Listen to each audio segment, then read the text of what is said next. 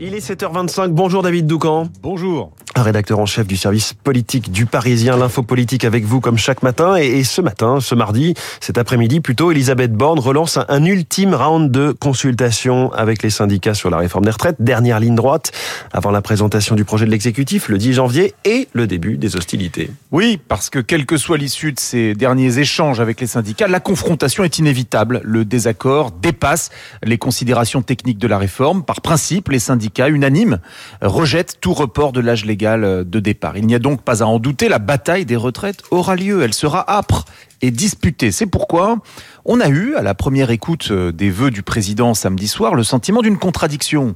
Impératif d'unité de la nation, d'une part, détermination sur les retraites, d'autre part. L'unité et la réforme la plus clivante dans le même discours. Le chef de l'État manie le paradoxe mais volontairement. Cela lui permet d'attribuer les rôles dans la pièce qui commence, le président dans celui de garant de l'intérêt général, les oppositions et les syndicats dans le rôle des diviseurs, avec des arguments connus mais qu'il a réassénés.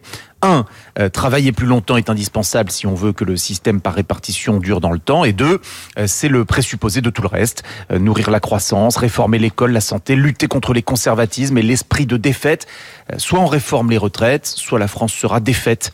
Voilà ce que dit Emmanuel Macron. Et cette vision des choses peut-elle convaincre une majorité de Français? Mais a-t-il besoin de convaincre ou juste d'éviter de braquer? Aujourd'hui, selon les différents sondages, jusqu'à 67% des personnes interrogées se disent opposées au report de l'âge légal. D'accord?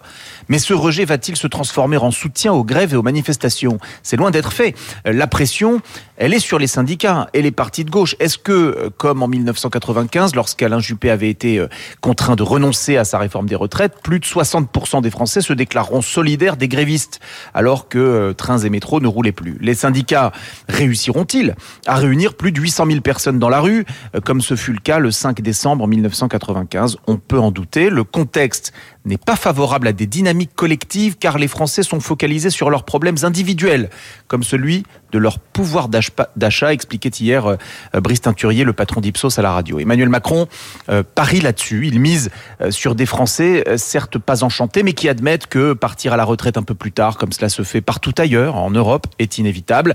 Emmanuel Macron n'a pas besoin de l'adhésion, mais de la résignation d'une majorité silencieuse qui finit par admettre que reporter l'âge légal n'est pas un drame, mais juste la France qui s'essaie à un peu de réalisme budgétaire et économique. Merci beaucoup David Doucan pour l'info politique chaque matin sur Radio Classique. David Abiker, bonjour. Bonjour. Les titres de la presse avec vous et à la une la météo sociale. Et le fond de l'air effraie, ironise la dépêche du midi, autrement dit ça va chauffer, comme l'écrivait sur euh, Twitter il y a quelques jours Jean-Luc Mélenchon. Socialement ça va chauffer. Pour le Figaro c'est la rentrée de tous les dangers pour le gouvernement de Madame Borne qui veut montrer qu'il est encore capable de réformer le pays.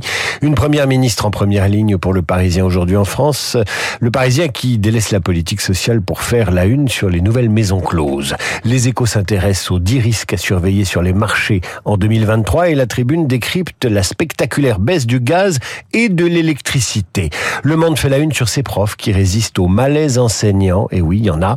Enfin, Libération titre sur les pompiers. Pourquoi en faire des pyromanes ou l'essence d'un mythe? Merci David Avicaire. À tout à l'heure, 8h30. Bonjour Renaud Blanc. Bonjour François. La matinale de Radio Classique continue avec vous, vos invités ce matin. À 7h40, je recevrai Rémi Bourguignon, spécialiste des questions sociales, la réforme des retraites. Évidemment, Elisabeth Borne et les syndicats, la mobilisation sociale, mais aussi politique. Rémi Bourguignon, juste après le journal de Charles Bonner, 8h05. Nous serons en ligne avec la journaliste Tetiana Ogarkova. Elle vit à Kiev, son quotidien, le quotidien des habitants de la capitale ukrainienne entre coupures d'eau, d'électricité et bombardements, témoignages à ne pas manquer. L'Ukraine toujours dans les stars de l'info avec euh, Guillaume Durand, Guillaume qui reçoit euh, le spécialiste des questions internationales et que vous connaissez bien, Christian Macarian et le général Michel Yakovlev, les stars de l'info, 8h15. Vous n'oubliez pas Esprit Libre. Comme tous les mardis, vous retrouverez un duo de choc, Hervé Gattegno et Rachel Kahn. Esprit Libre, juste après la revue de presse de David Abiker. Tout de suite, la météo.